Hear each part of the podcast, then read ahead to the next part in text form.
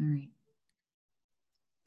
Hi, welcome to Whole Brain Teaching the podcast. We are so grateful that you are here today. My name is Laura Forehand, and I am part of the Whole Brain Teaching staff. And I am joined today with Rhonda. Rhonda, do you want to introduce yourself? Hello, everyone. I'm Rhonda Arlt. Um, I'm part of the Whole Brain Teaching staff as well, second grade teacher out in Kansas. Where are you at, Laura? I always forget to say that I teach second grade. I teach second grade in the state of Missouri. So um, we really just wanted to come on here today. It's been, oh, it's been a hot minute since we've gotten together, Rhonda, to talk about stuff. Yeah, so we, um, I just, we wanted to just get on here. We both teach face to face in our classrooms. And so we know there's a lot of information out there on virtual or digital learning. And boy, we've got that stuck in our back pocket just in case. But we thought we would come on here and talk a little bit about what life is like using whole brain teaching with our current uh, COVID distancing um, scenarios in our classroom. So we've had to make some adaptations so we kind of thought we would come on here and talk about how things are going and what kind of adaptations that we have made. Yeah, I think, um, you know, we just kind of took it for granted, at least I did, that um, I was going to be face to face and was going to jump right in with that whole brain teaching and things were going to be like they normally were. Well, I was seeing the desks spread apart and things like that brought up a lot of questions that I started uh, realizing I was going to have to rethink some of the whole brain teaching things that we do. We're going to do them, but it's going to look a little bit different. Exactly. And, uh, one of the things that um, was a big hit last year, um, I wasn't able to do it as much, but Peace Circle.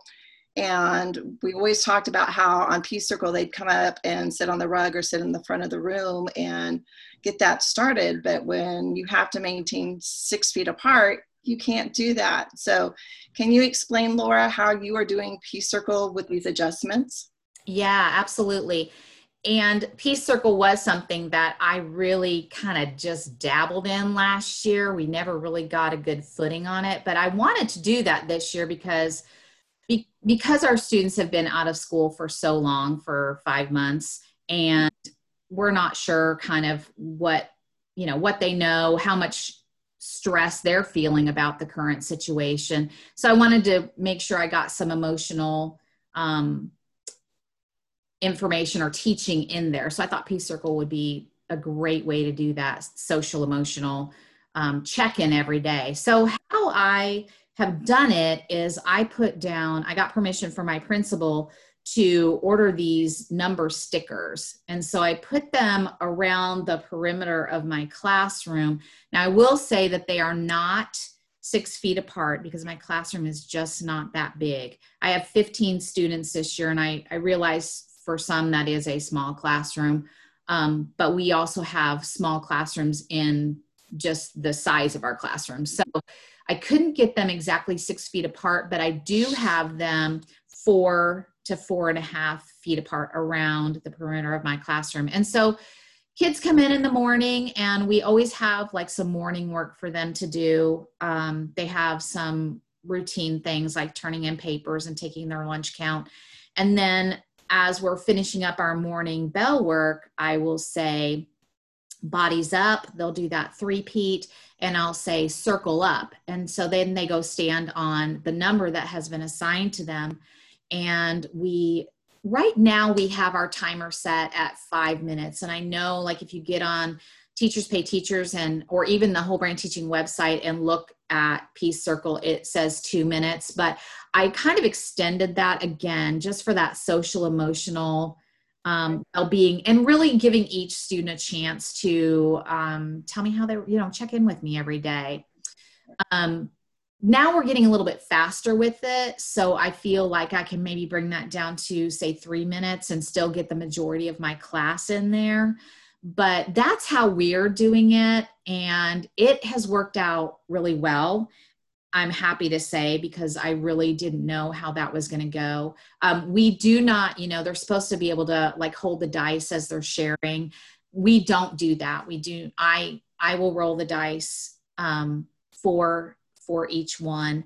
Um, we haven't started on the deep compliments yet. That is something we'll be working toward. But, you know, it's like Coach says, it's a long year. So I'm kind of taking it slow, making sure that first and foremost, my students are able to socially and emotionally check in every day, even if they're not feeling the best. I want that to be a safe environment where they can share that they're feeling stressed or they're feeling anxious or they're just feeling sad about something. And I think that's important for this time and what we're going through. Um, you know, those deep compliments I think will come in time, but I think right now we need to focus in on how they're they're feeling with everything going on absolutely right absolutely. So you know there there are so many we talk about the whole brain teaching cycle and we've done several podcasts on just the whole brain teaching cycle. And so how i guess how have you made adaptations to uh, parts of the cycle? For example like teach okay how are you making adaptations when students can't be right by each other? They can't do that high five switch um, how how are you doing that in your classroom? Well, um, I saw someone, I think in summer school, I think it was on one of our whole brain teaching Facebook posts, had used mirrors, and um, I thought, what a great idea. And so I found some mirrors, and what I have done is I've attached the mirror to their desk. But I kind of wanted it them out of their seats just to get some movement going so we're not sitting in our chairs forever all the time all day long so um, it is on the side of their desk, so they have to get up out of their seats and go down, and that's where they teach themselves. And then I call them back and they get back in their seats. And it was a process. It was a trial and error attempt. I mean, I'm a advocate of always having that chair pushed in, but it seemed like it took longer for them to get back when I called them back if their chair was pushed in. So we left the chairs pushed out and that helps. It just makes it harder for me to go around and praise, prompt, and leave. Mm-hmm. Number one, I have to bend over to listen to them, kills my back after a while, and just maneuvering around the room of desks and children and chairs. But I mean, I think I think it's they're getting better at it. I mean, I still have expectations I want to see them do a little bit better with, but they're kind of buying in to looking at themselves and teaching themselves. Now I know there's other there's been some great ideas posted on Facebook of making a little character character that they can teach. Um, some teachers have talked about stuffed animals. I just wasn't allowed for them to bring in a stuffed animal. So I didn't do that, but mm-hmm. I think I mean we could even go in and and switch it up with some of the old tie-ins that we have with whole, whole brain teaching, like teach your shoe, teach a pencil. You know, you could teach your reading book if you wanted to, or different yes. things like that. So I think you know, we just at this point have to kind of think outside the box and you've got to do what works for you in your classroom and what you're willing to accept. It's a lot of movement in my room, but that's kind of what I wanted, you know, mm-hmm. when I was thinking through the mirror idea. But there are some great ideas. And if you have a great idea, we would love for you to share it on one of our Facebook pages that we can all help each other out with. Absolutely. And Rhonda has a great video out there. Now, I think you posted it to uh, your Instagram and to I don't know if you posted it to all the Facebook pages. Which Facebook? No, I did think I just did it on our first second grade page because I wasn't okay. sure um, what audience would want to see it. You know, I don't want to overload it, but if somebody wants me to share it on another one, I can, or check out my um, Instagram because yeah, I did put it on there as well. But like I said, it's kind of rough, but um, I just wanted teachers to see how it could work. You know, it could be a possibility for them. Yeah, and I think I actually think it's a great video. I think your kids did great, um, and that's you know that brings me back to uh, Andrea's podcast with us, and even things like that. You know, going getting out of your seat and going around to the mirror, wherever the mirror is on their desk or however you're doing it, you have to micro step those things, right? You've got to take them step by step until you get the expectation that you want. And that micro stepping, they were helping me as we were trying it out. So we adjusted as we went. But that's, I yeah. think it was a good process for them to see. And they took ownership in helping me decide what was going to work best for them and the class. So, right. And, and another thing that you had, um, kind of put out there was um, the idea of help me. You know, in the past, when we've done help me, when we have students say help me in the classroom, we have students that kind of rush up to that student and are talking to them, I mean, like face to face. And I mean, it's one thing if you've got all your students that are wearing masks, maybe, but still, that's pretty tricky. So, so what kind of um, help did you get as far as that particular part of your classroom, having students ask for help? Well, I mean, it wasn't even something I even really thought about until I saw your video and how your kids did that. And I know different districts are going to have different guidelines. So sure. please be sure that you are doing what your district is allowing you to do. But it just got me thinking because we haven't started school yet. And mm-hmm. I thought, oh my goodness, if they're six feet apart, they're not going to be able to ask. So I reached out to my good old friends, the executive board, and um, Andrea replied back to me with a great idea. And instead of them coming over to the desk, she thought the student that was asking for help could point to um, a student or two that she was requesting help from. And we have done that. It does work. Um, some of the kids are a little shy because they're still getting used to it, but I think it will get better over time. But sure. That again, it was something that I didn't think about until, you know, I saw, you know, your video and things. Mm-hmm. So I think we just have to remember that yes, whole brain teaching does work. Even in these circumstances, we just have to tweak them a little bit and make them work for us and keep the kids safe. Absolutely. And you had put, I feel like you put that question kind of out there, like under my video. And so uh, you got a couple of responses to that. And, and one was like, phone a friend or something like that. I think you're right. Mm-hmm. And maybe that's similar to what andrea was saying. I don't know. But you know you could you could pretend like you're phoning and and call on somebody in class to help you. I think that's a great idea. So, great creativity. I know right?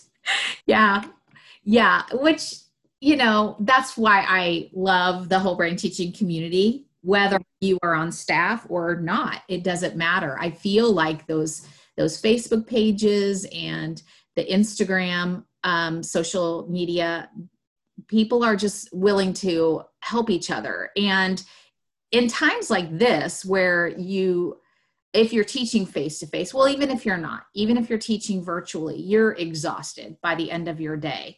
And sometimes you can feel like, um, you know, it just didn't go like you wanted to, and maybe even feel like you're a little bit of a failure. Um, going to those pages is going to re-energize you because you've got people that are going to be there to encourage you. And like i said whether it's staff executive board or just teachers who are also using whole brain teaching and sometimes when you're in the middle of that you know today just did not go the way i wanted to it's really hard to think of um, think outside or well, for me i'll speak for myself it's hard for me to think outside the box. And so that's where i really appreciate you know great friends like rhonda that i can come to and go okay you know i, I can't see the forest for the trees. Help me see how this strategy could work and i know teachers are under you know a lot of stress with yes. trying to deal with all this but I do want to kind of throw out there, you know, especially if you're beginning with whole brain teaching and you're face to face, and maybe even if you're virtual. What I noticed with my kids face to face, they were super excited to be in the classroom, and I was excited to have them there, but their stamina is just mm-hmm. not there of being used to being in a classroom. So, a lot of the procedures, I feel like I'm having to practice a little bit more and really working that scoreboard to keep that energy level up because they are not used to sitting, you know, in in school for so long. And I just wanted to offer that as a little bit of hope if some teacher is feeling the same way. Just keep practicing those procedures, rock that scoreboard as much as you can. And I think Super Improver will be a good tie in to that as well. Yeah, how are you working? How are you doing this scoreboard? Like when when are you going to be bringing Super Improver in? Well, this was kind of a battle, and um, I talked to Andrea a little bit mm-hmm. about how to do this and just kind of doing the scoreboard like coach has us but um, the stories i wasn't sure how to incorporate the stories with this and so i kind of made up my mind i was going to keep stories for when we have to go virtual mm-hmm. just as a different game that we could play to just kind of jazz up that virtual learning if needed right. so what I'm doing is I'm we're keeping track of our scoreboard wins. That's kind of old school whole brain teaching back in the day. And then once we um, reach 10 scoreboard wins, we are unlocking that super improver. So it kind of ties in a little bit like the stories, but it leaves me with this fun game in my back pocket because I'm sure at some point we will have, unfortunately, have to be virtual at some point. And I want something fun and exciting for them during that time. I think that's the beauty, though, really. There are so, I mean, coach is is always thinking and coming up with with new and creative ways to do things and i think that's the beauty of it is that you like you just said you do what works for your classroom but you always have something in your back pocket um, to pull out um, if like you said if we go virtual or even if we don't there's there's scoreboard strategies that you can use there's super improver strategies that, that you can use you know even down the line and i think i will do the periods and the dice rolls mm-hmm. once that super improver gets unlocked you know we're getting closer to that so you know, I will definitely go to those periods and those dice rolls. I think that will be an, a fun, engaging time for them too. So just kind of keep mixing it up for them. They never know what's going to happen. that's right. And that's how you keep that, you know, that brain yep. engaged. You bet. Yeah, absolutely. That funtricity. Well, I mean, there's, we're still learning. We're right. Learning every day that we go in, you know, and we think about, oh, this is how we used to do this whole brain teaching strategy. And right now, during this time, I need to tweak that. And um, so I'm glad that we could come on here today and kind of talk about some of the some of the tweaks that we've made, but would sure like to hear comments from other people. Maybe as we post this podcast, people can put some ideas underneath our podcast post and let us know what's working for them if they're face to face. That would be great because I, I mean, there are some other teachers out there that are face to face. I know we have a lot of virtual teachers out there, and bless your hearts, I know that as yes. far. And um, bless Coach for his ideas and helping out with us in that journey as well. But um, us face to face teachers are having to kind of adapt and change and tweak some things, and we're in this together. And if there's an idea that could help everybody, you know, let's share it. Let's absolutely. help each other out. Yes, absolutely. Absolutely. So we are so thankful that you joined us today. And we will be back soon, hopefully, with another installment from the great Andrea Schindler on microstepping the brain engager. So be watching for that. But if it's a while, who knows? Ron and I might just pop on to have a chat about some other things whole brain teaching wise. So this has been really good for me. It it re-energizes me, and we do hope that it re-energizes you as well. So yes, we're in this this predicament together, and with this whole brain teaching community, we just want to help each other out. So keep your head up, keep your chin up. We've got this. Yes. Thank you. We'll talk to you soon. Bye. Bye.